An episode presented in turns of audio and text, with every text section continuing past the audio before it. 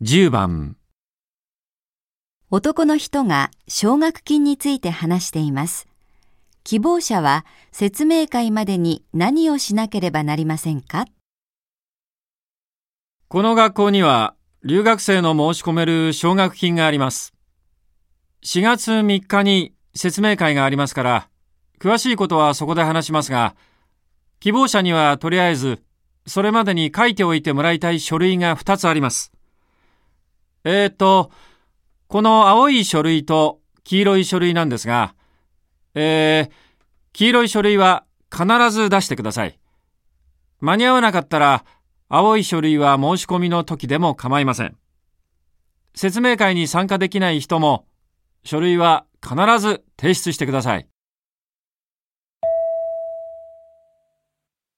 希望者は説明会までに何をしなければなりませんか？